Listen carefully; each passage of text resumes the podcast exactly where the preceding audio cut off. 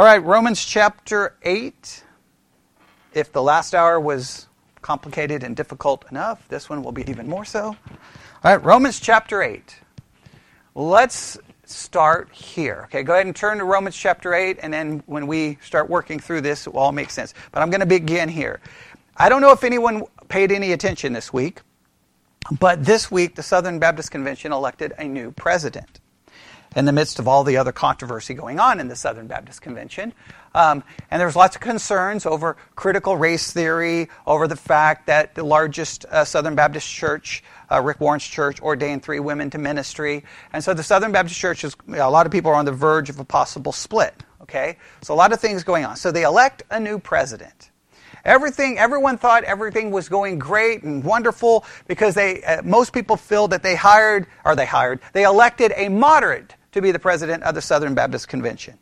Now, the reason they think that that's a good thing is because maybe he can come along and try to somehow appease the people who are more conservative and appease the people who are more liberal and somehow hold the congregation together because the Southern Baptists lost like something like 400,000 people in one calendar year, I think in 2020. So the, congrega- the denomination is losing people at large numbers, and so they're really, really worried about what to do.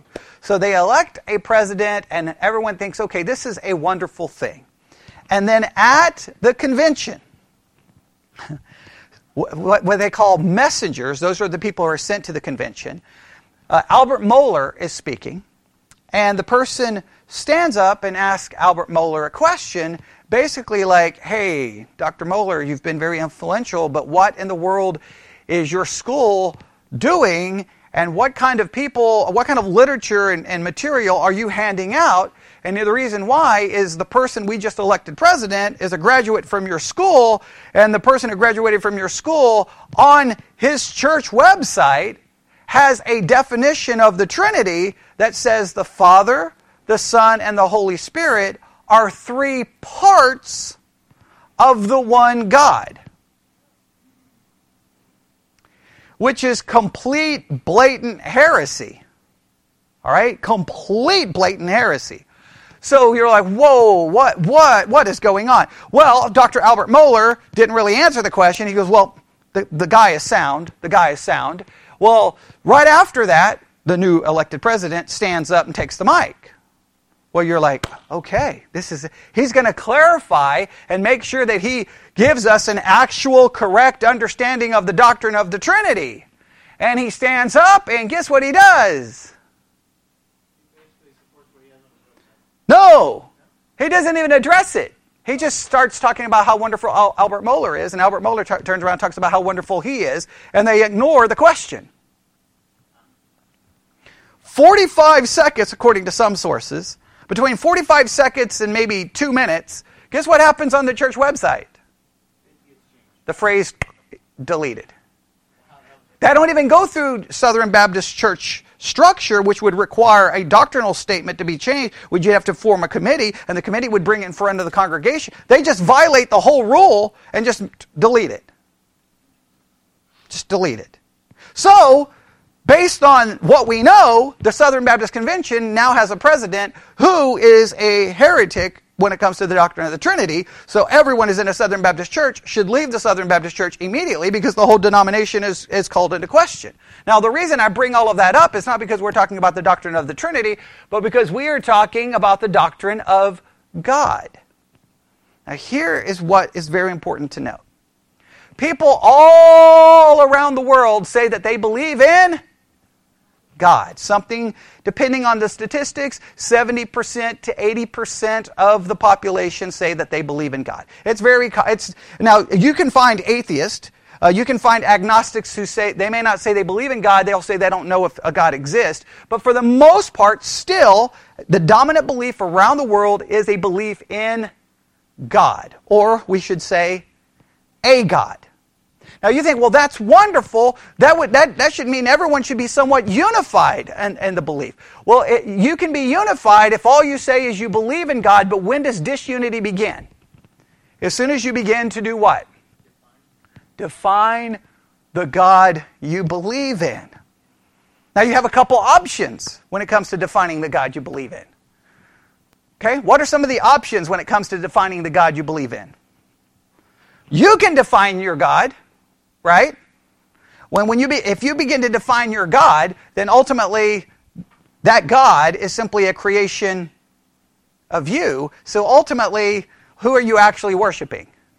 Yourself. All right, so it's just be it's as Anton LaVey says in the Satanic Bible. Why go through the pretense? We worship ourselves. Why not just live like we worship ourselves? Just just put it into practice. But it, so if you define God like well, and you'll hear people say this, even Christians, my God would never. My God. Well, what, what, what, are you talking the God you made in your backyard today? You know, like uh, what, what do you? It's not your God, like you own, own God. No, it's the idea of who is God. So either you define it or what? What's another option? Some source defines whom God is, and then you have to state that that source is what? Authoritative. And then you're then can you change if that author if that source is authoritative, then are you you're left to go with what that God says, correct? You may not like it, Yes? All right, look. Okay, as a Christian, right, I've talked about it time and time again. I, do we believe Scripture is authoritative? Yes. Do I like everything in it? Absolutely not. Now, I know I'm not supposed to say that as a pastor. I don't. Now, I'll say it in a sermon, right? I'll be like, I, I hate this. I don't even know what's going on. I, I doesn't make any, it drives me crazy. I mean, look, it doesn't take, it doesn't take very long for me to start having problems with the Bible, right? In the beginning, God created the heavens and the earth, right? Okay, everything's going wonderful. So God's in charge. He creates everything. Everything's great. I get to Genesis 3, and the next thing you know, here comes some serpent crawling into the garden. I'm like, wait a minute, time out. If God's all powerful, why is this thing coming into the garden? If God created everything, shouldn't He have control over the creation He created? So why is this thing coming into the garden, right? Why, and then when I find out that the serpent is being used by Satan, which is a being created by whom? God, well, wait a minute. Why would he create a being who's ultimately going to rebel? And even if he, even if he knew it was going to rebel, after it rebelled, why wouldn't he destroy the creature and not let it come into earth to attack his creation? And then after Adam and Eve falls into sin, why would he allow uh, them to continue bringing people on the earth if he knew that every person after that would be born a sinner and their natural uh, actions would be sinful? Why would he allow? I mean, I got a million questions, right? A million questions. It doesn't make any sense. But I don't, you know, the, you don't believe the Bible because it makes sense. You believe the Bible because you believe it's authoritative, even if it goes against something that you don't like. There's plenty of things I don't like, right? I, like if you, if you gave me a marker, there, I'd go through, start changing all kinds of stuff, right? Okay, well, whoa, I have a problem with that sin. Let's remove that one. Let's remove. I would just start removing anything I have a problem with. But that's not the way it works, and that's not the way it works with the doctrine of God. Our job is to figure out what the Bible teaches us about God. But when we start doing that, does it become controversial? Absolutely. And we're in a section of Scripture where it is bound, it is filled with controversy. And that's Romans chapter 8. So if you have a Bible, turn there really quick. Romans chapter 8.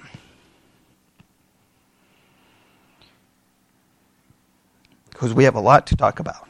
Right? Romans chapter 8. In Romans chapter 8, there's how many words that are very important that every Christian needs to know? There are six words. What are these six words? Let's go through them. Romans chapter 8, what's the first word that every Christian should know? Foreknow. And that's found in what verse? Romans 8 29. And what does it say? Now, the him there is God, for whom God did foreknow. This is, refers to the concept of what? Foreknowledge. Every Christian needs to know the word foreknowledge. This is the idea that God knows what? in advance or beforehand. All right, this deals with God's knowledge. So if you're going to believe in a God, we have to decide how much knowledge God has. What does He do with that knowledge? How do we understand it? Does He have full knowledge, partial knowledge? We get into knowledge of God. What's the second word? Oh boy, nobody likes that word. All right, for whom He did foreknow, He did also what? Predestinate. What does predestinate mean? Predetermine beforehand right? Predetermined beforehand. Would that, is that a fair? I mean, that's an oversimplification, but you get the idea. Predestinate. What's the third word? called. All right, those he foreknew, he predestinated, and then he called. All right, what do we under, what is that calling? What does that calling entail? Who did he call? Well, he called the people he foreknew, he predestinated. Called them to what? All right, we get into the idea. Those he called, what's the next word? He justified. That's the doctrine of justification. Every Christian needs to know that word. Every Christian needs to know that word, right? I mean, that's a we, we could talk all day about that. Next word. Glorified. We need to know what that means, okay? And then one last word. The elect, and that's found in verse verse 33. Right? What does it say about God electing? Right? Who can uh, offer any accusation to God's elect? Who are God's elect? If there are those who are called God's elect, that would imply that God did what? Elected them. So election is the next word. These are words. Now, are, have there been any agreement in 2,000 years of church history about these words? No. Do people get very upset about these words? Very upset. So, before we can study these six words, what did I decide to do? I tried to demonstrate that the text gives you something to be worried about way before you get to these six words. And what were those concepts? Verse what? 20 is it 22? Well, verse 20, okay? In Romans chapter 8 verse 20. I know I'm making you look at it. I'm not just reading it to you, but I do that on purpose, okay? Because I want you actually engaged, all right? Romans 8:20, what did we learn in Romans 8:20 that's somewhat disturbing? God subjected all of creation to vanity. Not willingly. Creation didn't choose it. All of creation has been subjected to vanity, not according to its choice. Well, so what does this begin to demonstrate something about God? That He's sovereign and works not in accordance with our will. Well, that bothers me, right? Don't you want a God that does what you want? I would prefer a God who does what I want because I got a lot of things I want, right? Okay? Yes? Okay? All right. But he subjected it in vanity in what way? In hope. Now, what does this uh, signifies? That he subjected it in vanity, but he has a purpose, a plan, and that he's going to ultimately bring hope from it being subjected into vanity. And then what did we find in the very famous verse that everyone rips out of context? Romans 8 28. All things work together. What things? the suffering found in the previous verses work together for good. So God uses suffering to bring about good, but ultimately for what? His purpose and His glory. All of that brings up which concept of God? Providence and sovereignty. So, what did we start working on? The doctrine of God's providence. And once we get into the doctrine of God's providence, what's going to happen? Is everyone going to agree? Obviously not. But it's a very important doctrine. So we need to understand it. So, first we gave a definition of providence. Everybody remember the definition? We may define God's providence as follows God is continually involved with all created things in such a way that number one, he keeps them existing and maintaining the property, properties with which he created them. Everybody remember that? Number two, he cooperates with created things in every action, directing their distinctive properties to cause them to act as they do. And number three, he directs them to fulfill his purpose. Under the general category of providence, we had three subtopics, which were preservation, concurrence, and government. Everybody remember all of those? When we talked about we talked about preservation, God keeps all created things existing and maintaining the properties with which He created them. Why does things exist according to the biblical understanding? Because God is maintaining its existence. Right? That's the Christian understanding. Everybody got that? Yes? All right, concurrence. God cooperates with created things in every action, directing their distinctive properties to cause them to act as they do. When we talked about concurrence, what did we look at? Inanimate creation, animals, seemingly random or chance events, events fully caused by God and fully caused by the creature as well. And then we talked about the affairs of nations. And then we talked about all aspects of our lives, which then led to the big one. What about what subject? Evil. What about evil? What about evil? And that's what we are continuing to work on. All right? Is this easy? Is this, is this deep stuff to comprehend? Yes. Is this the kind of stuff typically taught in church? no. Okay. But that's the reason we're here, correct? Because we want to do things a little differently. All right. So are you ready? All right. I'm going to do just a quick review to get us on, on, the, on the same page. But what are we trying to figure out this morning? The thesis this morning is very simple. We have to figure out what the Bible teaches about God because we can't place our definition upon God. If we place our definition upon God, then all we are doing is creating our own God. Right? Remember the famous saying? God created man in his image, and man has been returning the favor ever since. Because all we do is take God and then we recreate him into our own likeness to do what we want. Well, you can, you can do that, but your God is basically yourself. And if you think that you're a good God, I, I guess that's great, but I, I have a have a hard time accepting you being a very good God, right? Because you're not doing much, you, whatever criticism you have about the true God, you're not doing much better yourself, correct? Right? You, you, you know your own limitations and your own weaknesses. So we got to figure this out. So God's providence. All right, here we go. All right, this is, man, this is not easy stuff. I'm going to make it very simple. This is not easy. All right, here we go. What about evil? If God does indeed cause, through his providential activity, everything that comes about in the world, then the question arises what is the relationship between God and evil in the world? Does God actually cause the evil actions that people do? If he does, then is God not responsible for sin? Right? Those are very important questions. Okay? Very important questions. So let me just remind you a couple of things.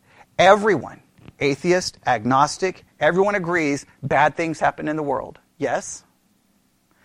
Everyone agrees that now, now this is where it gets bizarre, but everyone will agree that even some actions are considered evil. They may even use the term evil or bad or wrong. They're going to uh, they're going to offer some moral judgment on the action. Yes? Anyone sits in a history class and they learn about Hitler exterminating 6 million Jews during the Holocaust, I think most people say that that is wrong, evil, bad. If you hear about human beings being purchased and sold as property, people say that that is wrong and is evil, right? So everyone agrees that some actions are wrong and evil. Now, the minute you say that, what is required? Let's just remind ourselves what is required for you to even be able to say that something is wrong and evil? You got to have a standard by which to argue that it's wrong or evil. So, where's the standard? Well, you say, well, I believe it's wrong and evil. Okay, but what if the people at the time didn't believe it's wrong and evil? If your standard is implied upon them, then why isn't their standard implied or imposed upon you? So first you have to have a standard in which to say anything is wrong or evil. Now, you have three you have three you have a couple of options to establish the standard. Remember what are the options to establish a moral standard? The majority of people make the decision. Well, if the majority of people decide to exterminate an entire race of people, then you couldn't say it's wrong. All right? So that we, there's plenty of times where we agree that the majority was wrong. Yes? All right? How about the minority? Do we like that rule? Well, if the minority makes the decision, then I guess the KKK is in really good shape today, right? Because they're in the minority. But we would say that they are wrong. So or yeah, we would even use the word evil. Okay, so the majority doesn't work, the minority doesn't work. So then, what's your third option? The individual determines morality. Well, if the individual t- determines morality, how does that work out? Well, then you determine your morality, I determine my morality, and if my morality says that you've got $50 in your pocket and I'm going to hit you over the head and take it, you can't tell me that I'm wrong because it's my morality. But, but does my morality override your morality? Whose morality? It's like the purge, right? Okay, if you've ever seen the movies or the TV show. Okay, nobody likes that concept. So, majority doesn't always work, minority doesn't always work, individual doesn't always work. So then, how can you say that is evil? You have to have a moral structure. And the other option is a transcendent standard that is outside of the majority, outside of the minority, outside of the individual, and then we all have to say that's the standard, and then we are all bound to it. But every, I want to make sure everyone says there's evil, there's bad. I mean, people, atheists will do this all the time. Well, if God is so wonderful, why is there evil in the world? And I always stop and go, how do you define evil?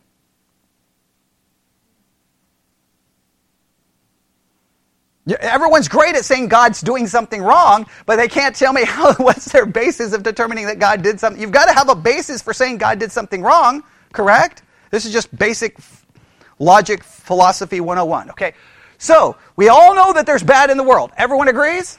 All right. So, we have a let's say we have a standard. Let's say now Christians come along and say, "Well, the standard is God."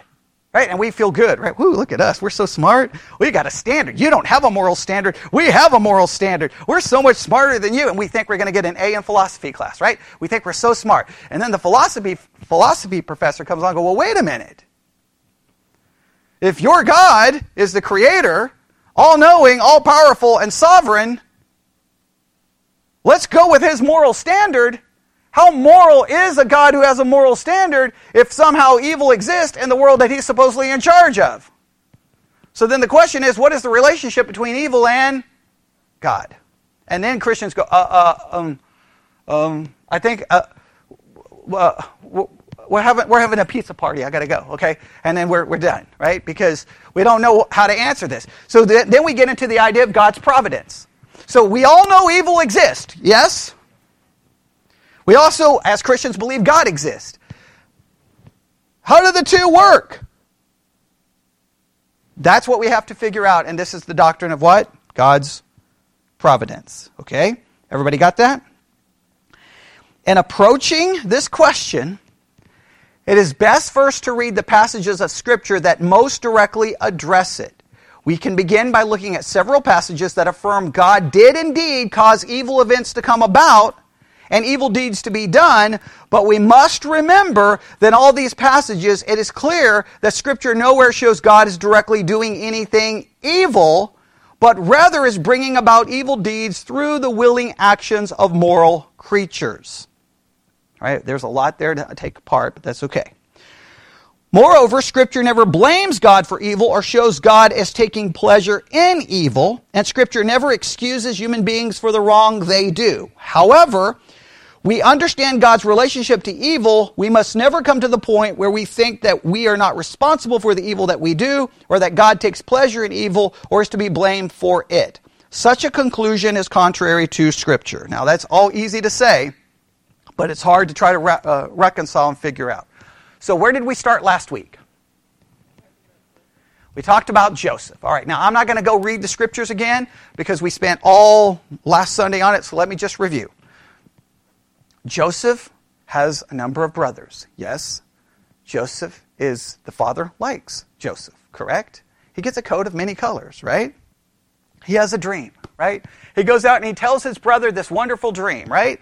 And the idea is the dream came from whom?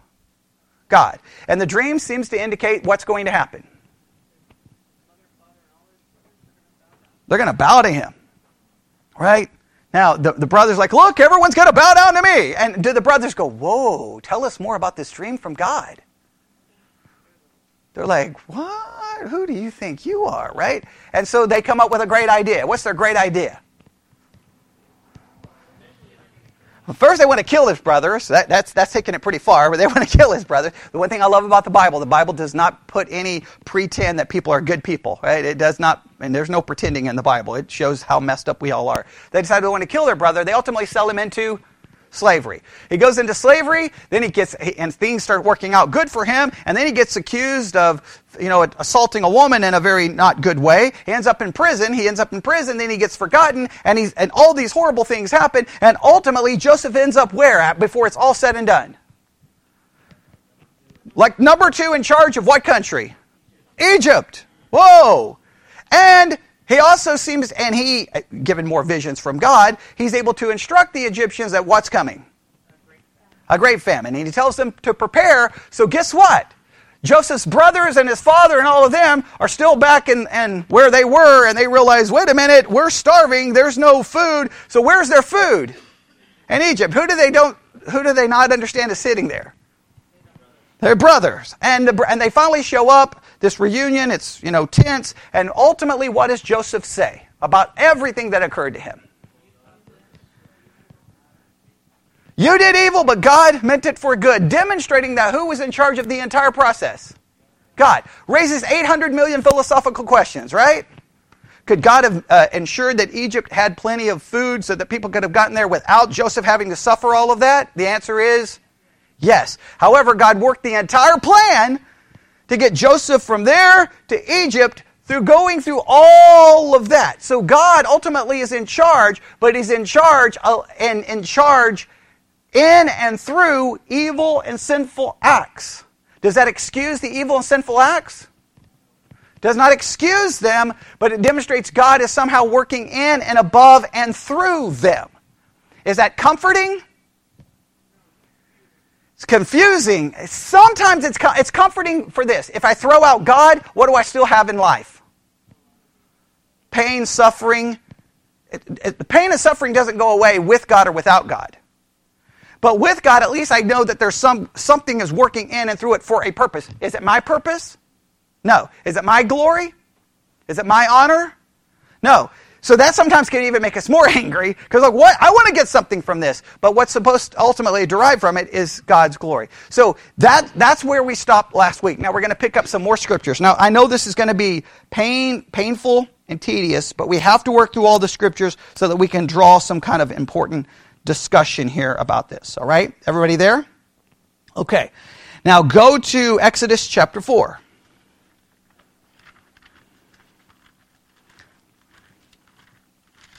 Now, once Joseph is in Egypt, what does this ultimately bring about?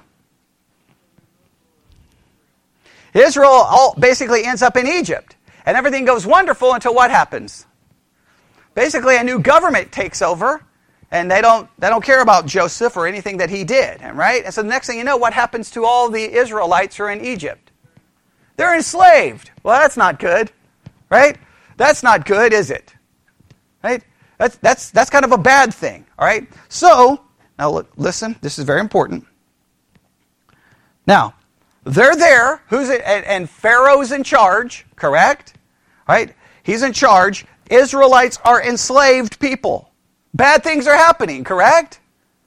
Even their children are being killed, correct? Bad things are happening. So, not a good situation. Now, you could think of, well, wait a minute. They, they ended up there because God provided food for them in Egypt. Why didn't He provide food for them somewhere? Like, it raises a million ethical questions, but they're enslaved, right? And Pharaoh's in charge. And then what do we read? Go to Exodus chapter 4, verse 21.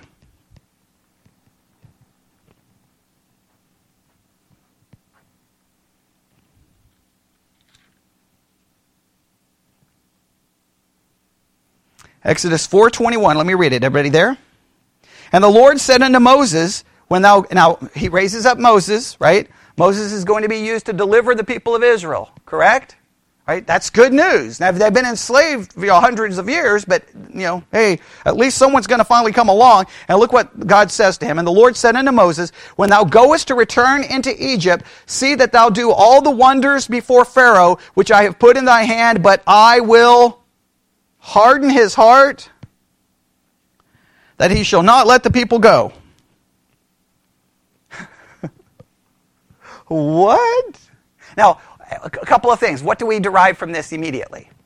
Who's in charge of, of man's heart? God. Who can override what the, the man's heart wants to do? Now, people will make all kinds of excuses about this, but the text says, Who hardened his heart? God. There's some, uh, a number of other scriptures uh, that you can look at. Go to, uh, I believe, Exodus chapter 7, verse 3.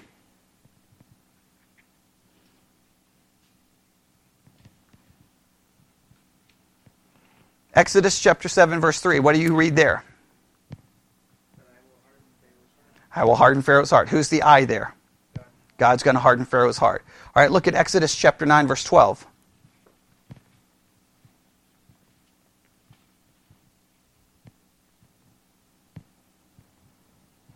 What do you read in Exodus chapter 9, verse 12?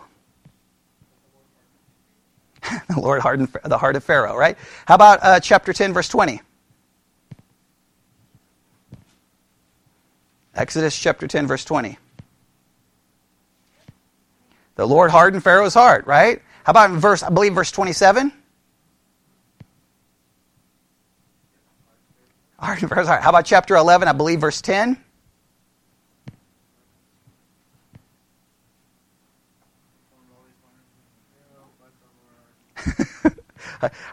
Is it, is it being repeated a lot? Okay. How about uh, chapter 14, verse 4?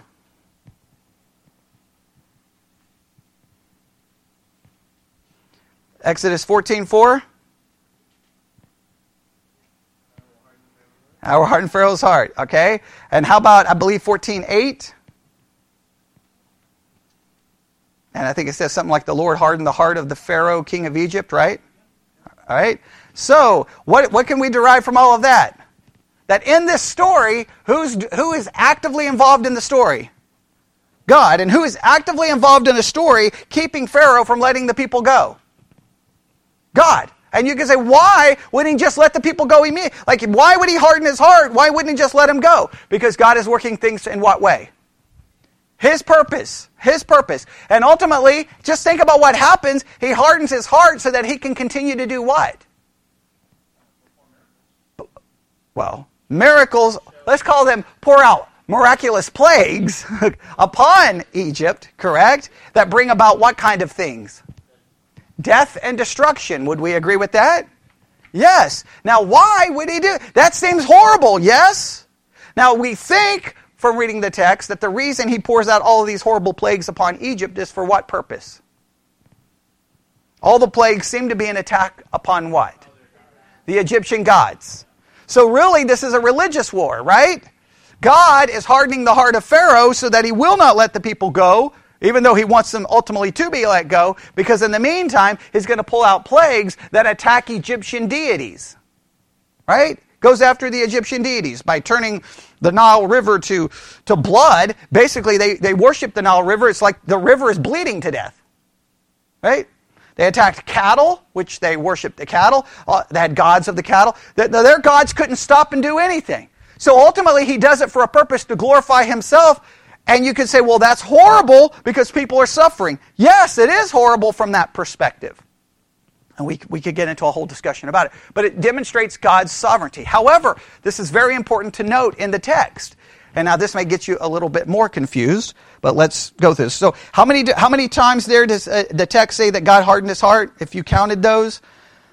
See, 421, 73, 912, 1020, 1027, 1110, and 14.4, and I believe 14.8. So, like eight times maybe?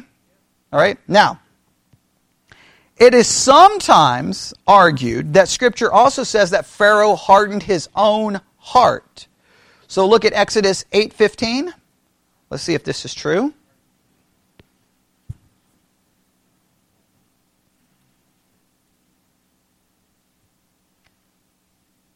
Exodus 8:15.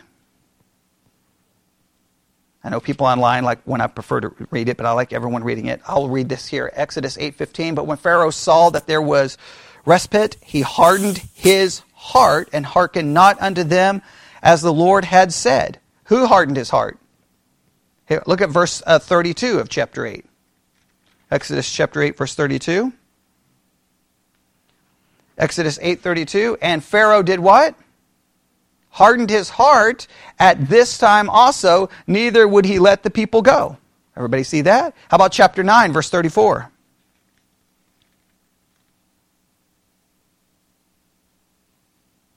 And when Pharaoh saw that the rain and the hail and the thunders were ceased, he sinned yet more and hardened his heart. All right, well, now we got two concepts going on here. Correct? How do we, how do we handle this? Let's see what Grudem says in his systematic theology. He says this. It is some, it's sometimes argued that Scripture also says that Pharaoh hardened his own heart. I just proved that that's true. And that God's act of hardening Pharaoh's heart was only in response to the initial rebellion and hardness of the heart that Pharaoh himself exhibited of his own free will. But it should be noted that God promises that he would harden Pharaoh's heart um, the promises that God would harden his heart are made long before Scripture tells us that Pharaoh hardened his own heart. All right, so God promised that he would harden his heart before Pharaoh ever hardened his heart. Everybody understand that? So, in other words, whatever Pharaoh was hardening his heart, who initially started the process? God. All right? So God is involved in the process from the very beginning, and we can't we can't just skip that. Moreover, our analysis of concurrence given above, in which both divine and human agents can cause the same event, should show us that both factors can be true at the same time, even when Pharaoh hardens his own heart. That is not inconsistent with saying that God is causing Pharaoh to do this, and thereby God is hardening the heart of Pharaoh. In other words, concurrence would say Pharaoh is hardening his heart, but who's causing him to harden his heart? God. Right? Does that make sense?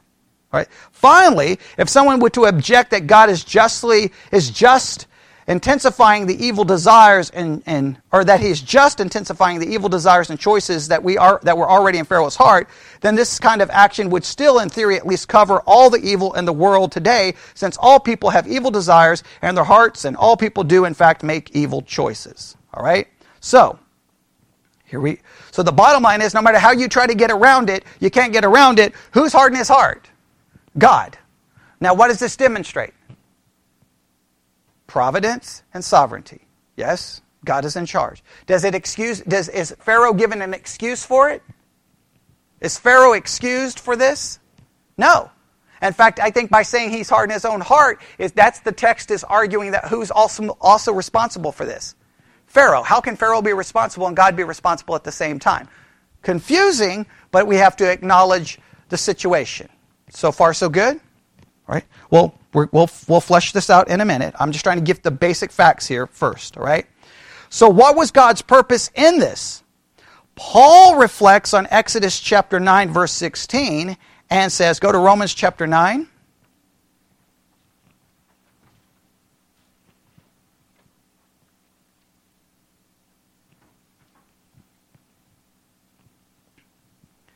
Go to Romans chapter 9, verse 17. What do we have here in Romans 9:17, everyone?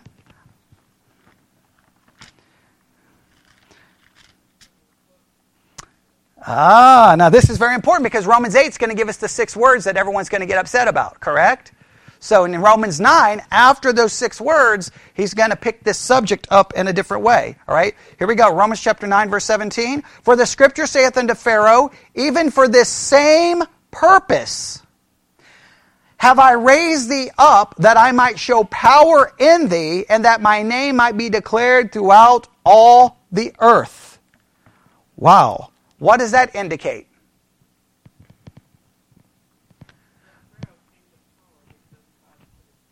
God putting there, and why did he put Pharaoh there? So he was going to use Pharaoh brought Pharaoh to power so that God can manifest his power in and through Pharaoh. Pharaoh was raised up for a specific purpose. His heart was hardened for a specific purpose. Whose purpose was working in and through it all?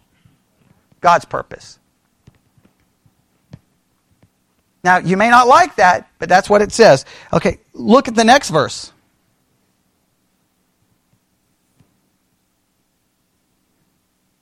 What does he say in Romans 9:18?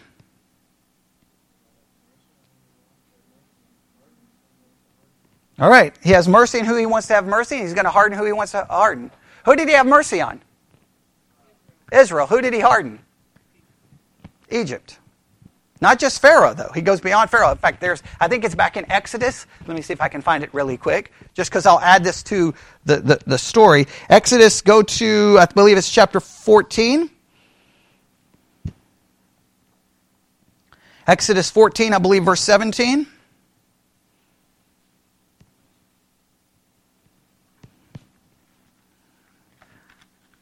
I got to check it to make sure I'm right. Exodus 14, 17.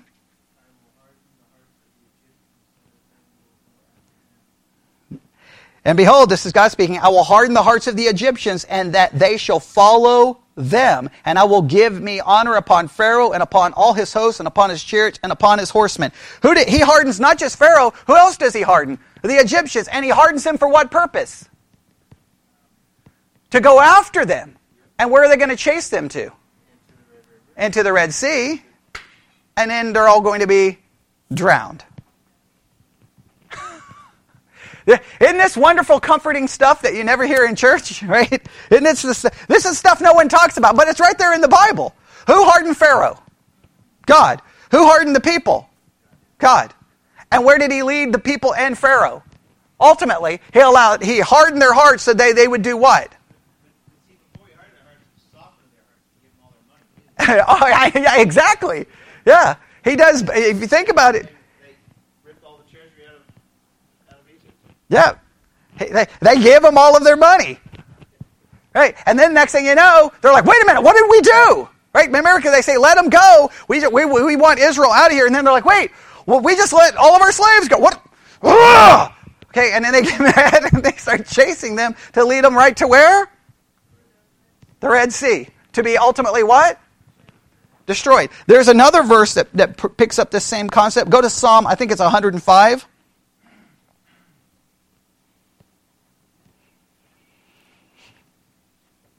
Psalm 105, I believe it's verse 25.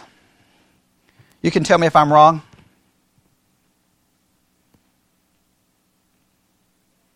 Psalm 105 is verse 25. And what does it say? Someone say it out loud so everybody online can hear. Psalm 105. Whose hearts he turned to hate his, his people, to conspire against uh, Yep. Who did, he turned their hearts to hate his people. Who's his people? Yep, exactly. So he turns their hearts to hate whom? He turns the hearts of Egyptians to hate who? his people, Israel. So who, who demonstrates, who's in charge of the entire story? I mean, let's go all the way back. Again, how, did the, how does Israel end up in Egypt? A famine. Could, could God have overcome the famine? Yes. He causes, I mean, obviously you have to put char, God in charge of the famine, correct? All right. Where do, who does he allow to have food? Egypt. How did he do that? By sending Joseph there. How did he get Joseph there? Through the worst set of circumstances that you can even comprehend. I don't like it. It's the way it works. Now Joseph is there. Now there's food. Where does Israel go to get the food? Egypt. Where do they go from there? They stay. Where do they end up? In 400 years as slaves. Why do they end up as slaves? Well, Psalm 105 seems to indicate God turned their hearts to do what? to hate his people. That's not, that's not pleasant, is it? Right? And then Pharaoh comes along, and what does God do? He raises Pharaoh up for one specific purpose. So they can harden his heart, so that he can ultimately demonstrate his power on whom?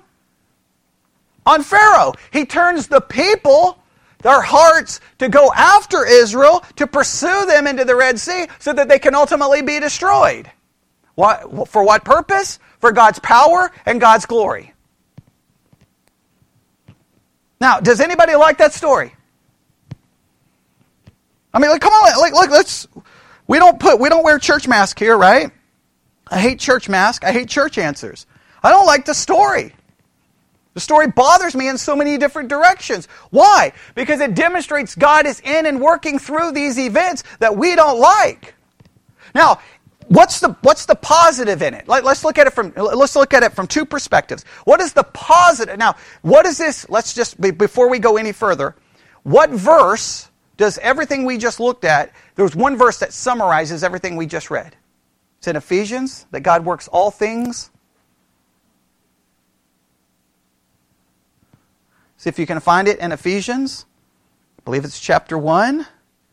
He works all things according to Now, people on the internet, if they answer before all of you, you're going to all be excommunicated. Okay? Right? And I know, I know uh, we got listeners. I know there's a listener in Tennessee right now. It's probably already answered the question. Okay? You just go ahead and delete your answer now. Okay? We're not leaving this church until everyone in my church finds it. We've only quoted it 9 billion times, and that's not even hyperbole.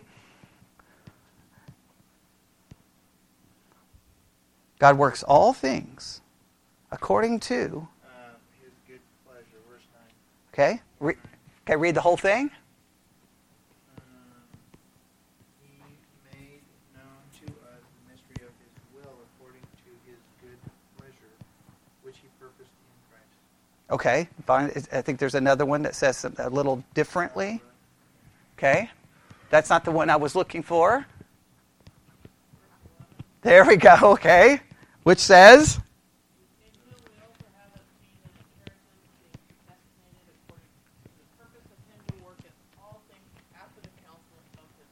Okay, God works all things according to what? To the counsel of his own will. God works all things according to the counsel of his own will. That's Ephesians 1:11. Everyone needs to have Ephesians 1:11 memorized, okay? If you don't have Ephesians 1:11 me- memorized, then half of the Bible makes absolutely no sense. Does the story of Joseph make sense without Ephesians 1:11? No, it doesn't make any sense. Right? Forget forget Joseph. Does Genesis at all makes any sense? No. He works all things according to the good pleasure, his good pleasure, his purpose, his will. All right? So let's go back to the story of, of now now let's go back to Oh, yeah, Joseph acknowledged it. Yeah, Joseph acknowledged it. Hey, you doing all kinds of evil things, but who was working in and through all of your evil actions? God. You were doing evil things. Their will was to do what? To inflict evil, but God overrode their evil intention to do what? To bring about His purpose. They're, they had a will, God overrode their will. Uh, everybody got that? All right, Ephesians 1.11. Everyone have this down. Now, here we go. Thinking caps on. You ready? All right. Pretend you're in a philosophy class, right? And philosophy professors can be mean. All right. So here we go. All right. Based off what we just read, who was in charge of everything pertaining to Pharaoh in Egypt? God. Correct? God worked the whole situation out for his purpose. This idea, this concept of God working in and everything, what is the positive that you can take from it, and what is the negative that you can take from it? And I know as a pastor, I'm not supposed to even give you the opportunity to express the negative, but that would be ridiculous not to do that. What would be the positive and what would be the negative? Just this the whole concept that we just talked about. I mean, we saw it played out in in Israel, correct? I mean, all of those verses we looked at, who, who's hardening? God. Who made them hate Israel? God. Who rose uh, Pharaoh up for a purpose? God. Right? Ag- agreed? There's no way to get around it. I mean, the text, it's how many different ways can the text be stated? All right, so think about it. What's the positive from this idea, this doctrine of God's providence and He's in charge of everything? All right, the, the, the positive is somehow there's a purpose, there's there, there, God's purpose, God has a will in everything that is occurring. That is a positive. What's the negative? The negative is God has a purpose and will in everything. But it's a positive and a negative. Right?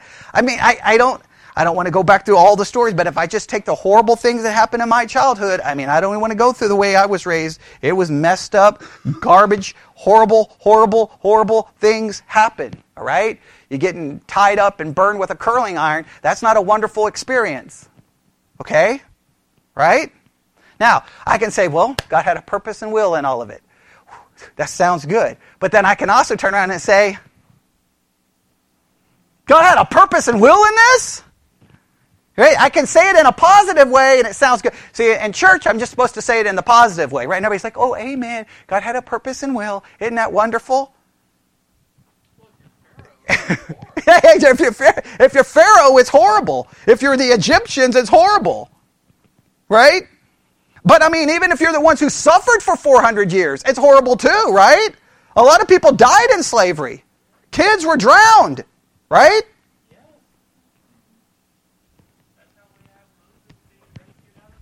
Right. That's horrible.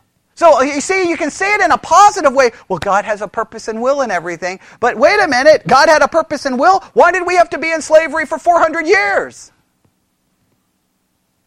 You see how you can flip it around?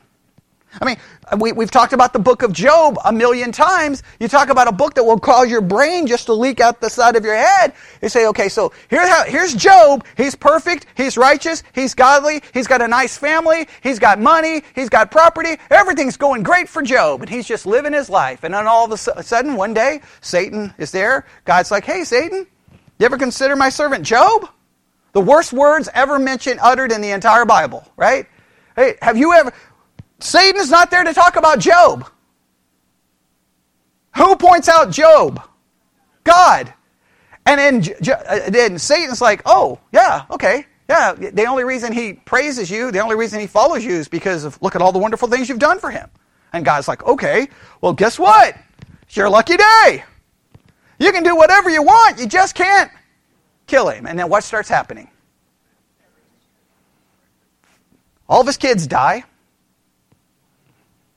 Not just one, all ten.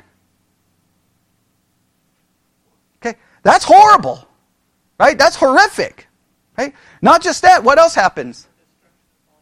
All of his material wealth gone, material property gone, his servants gone, his health gone, his wife, like, what does his wife say? His wife's so comforting. Curse God and die. You know, put yourself out of my misery. It's almost like that's what she said. You put yourself out of my misery because I'm miserable watching you. That's what's whoo, what a godly woman she was, right? Okay, what a what a great comfort she was. Okay, and it's all horrible. And then so and then his friends show up. Great, you know, the the the, the people from the local church show up, right? And they're great for a couple of days, right? What do they do for the couple of days? The silence. They don't say a word. Okay, so those are some good friends. To me, the friends who don't say anything when you're suffering are better than the friends who speak when you suffer. Okay, so usually saying anything is the dumbest thing you can do, right? Just don't say a word, all right? So they're there. Then they start talking. All right, they got to talk. Woohoo! And why do they have to talk? Because Christians think we always have to give an answer, right? We think we always have to give an answer. What do they see? Suffering pain. And then in their little theological minds, who can't be at fault for this?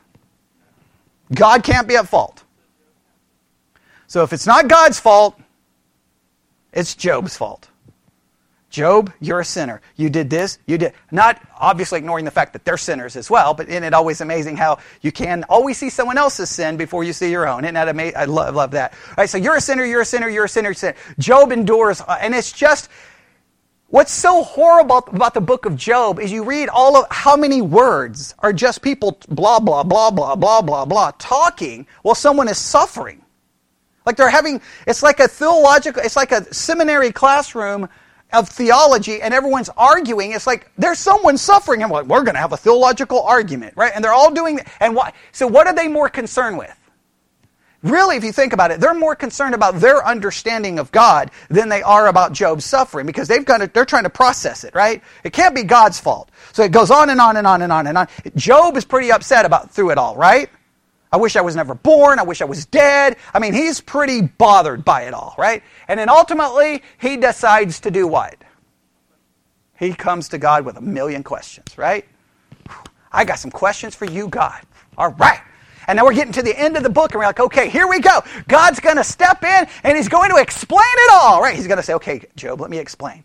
I have providence, and providence works through concurrence, okay, government. No, is he going to give him a theological uh, lesson? No. Well, he does. He does, but it's it's the kind of theology lesson that a lot of people in church doesn't like. And the theology lesson goes like this Okay, Job, let me ask you some questions. And he asked him one question after another question after another question after another question. And what can Job do with all of the questions God asks? He has no answer. Because basically, what's the, what's the goal of those questions? To demonstrate, Job, you're what? The creator. Or you're the cre- creature, and I am the creator and I'm going to subject you to whatever I want to subject you to, and you don't get to say anything about it.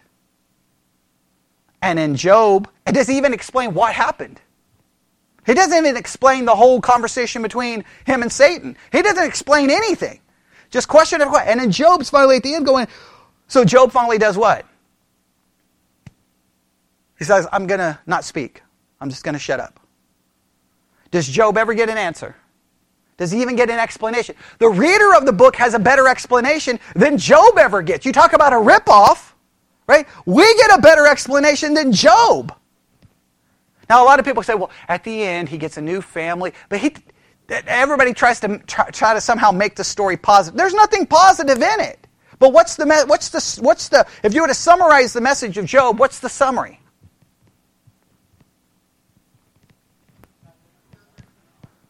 Ephesians 1:11. God works all things according to what? His purpose, His will. Whose will was being uh, worked through the book of Job? God's. Was it Job's? Job would have never chosen any of it. But, but even if he would have chosen it, he wasn't even given a choice. Hey, hey, Job, look, I'm having this argument with Satan, and I need you to work with me here because I need to prove a point. He's not given, no, it's like, I'm just going to prove a point. Now, how could God prove the point? Because God knew what was going to happen before it happened. Well, that gets into, now we get into, now we get providence, we get to sovereign decrees, we get into a lot of things. But the point is, is God works all things out. So is it positive? Yes, I find comfort in some, that God somehow, in all the chaos and all the problems and all the pain and all the suffering, that God somehow is working in and through it. The problem is, that also leads me at times to be frustrated that God is sovereign working in and through it. It's a double edged sword. But here's a very important point.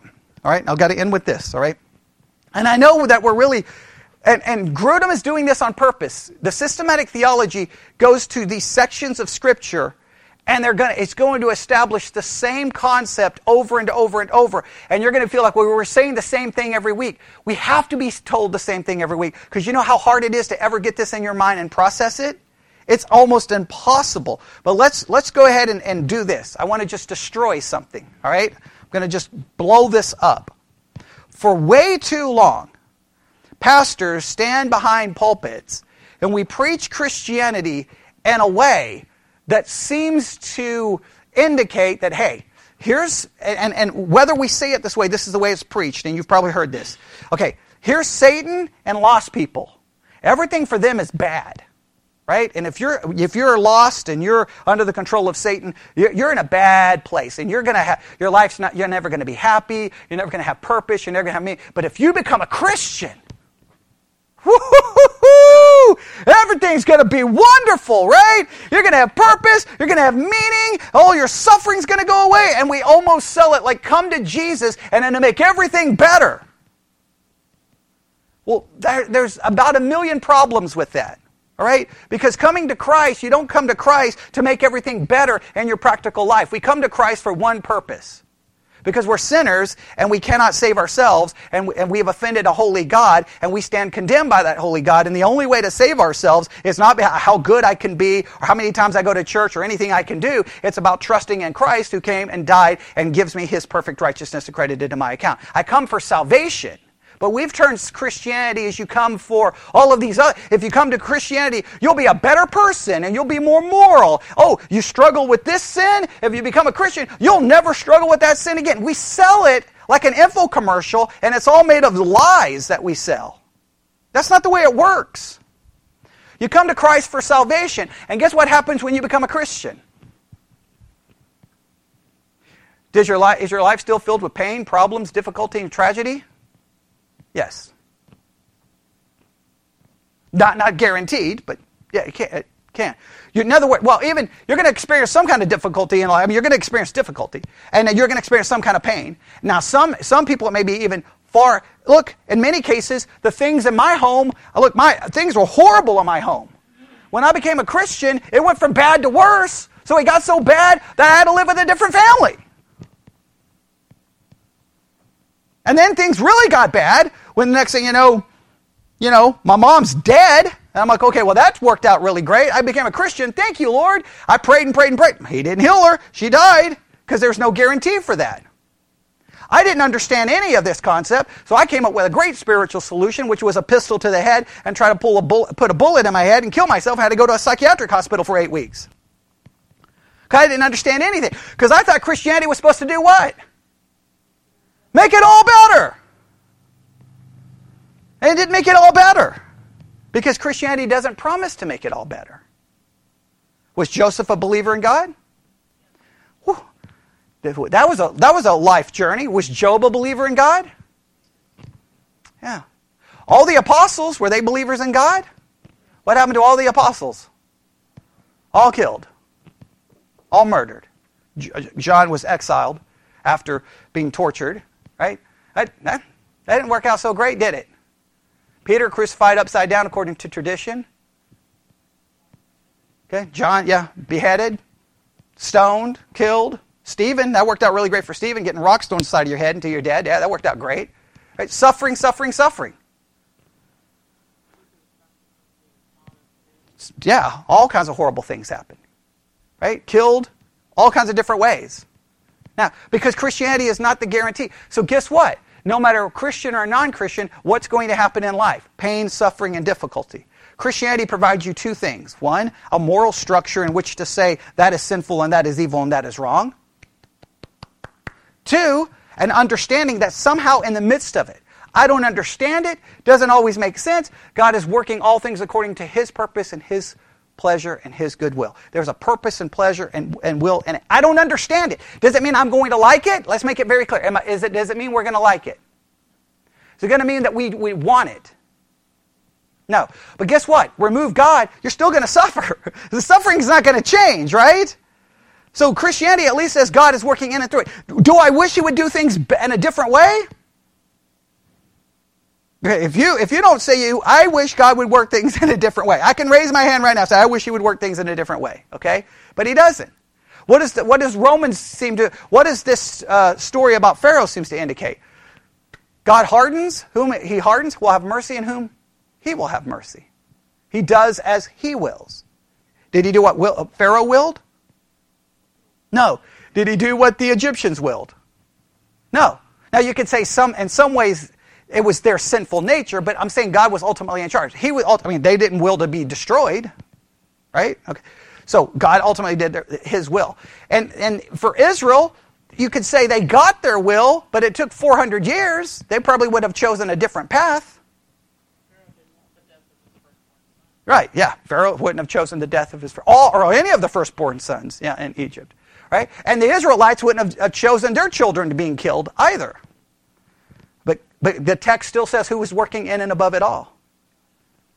It's, isn't it so hard to wrap your mind around? All right. We'll have to stop right there. But we have to, we have to embrace that. Again, what did I start off by saying? You, you, you, either you define God or the, the authority defines God. And we believe the Bible defines who God is and how he works. Yes? All right, we didn't even get to wherever else we needed to go, but we'll stop right there. Okay? I'm going to make sure that there's no questions or comments. Give me one second. Okay, good. All right. All right. Any questions here? All right. You're saying you didn't give me a very good answer. Well, do you want truth or do you want answers? Right? Guess what? Truth doesn't always provide you. Answer. I know that sounds contradictory, but it's true. Truth doesn't always make it simple. Like if I can give you simple answers, but then there's no truth in them. Some people want simple answers versus truth. And the truth of Scripture is, is man. And look, we're not even, we didn't even, we're not even done with the list of scriptures that talk about this kind of thing. There's so many. We st- the Joseph, the whole story of, of the Exodus is just crazy. It's just crazy everything that takes place, right? And then, yeah, we can, we can go further on. All right, let's stop right there. Lord God, we come before you this morning. Lord, if we learn anything this morning, is that you are God and we are not. You work all things according to your purpose, your will, for your glory. And Lord, if, until we understand that, then we don't have a correct relationship with you. As long as we try to make you into our image, control you, mold you, tell you what you will do, then it's us not relinquishing the desire to be God. And what's in, in every heart in this room is the desire to be God. We want to be in charge of everything. We want everything to work our way. We want our will. And if there's anything that we are confronted with when we read Scripture, is that your will, you are God, and you are sovereign. And our job is to surrender and submit to that. We ask this in Jesus' name. And God's people said,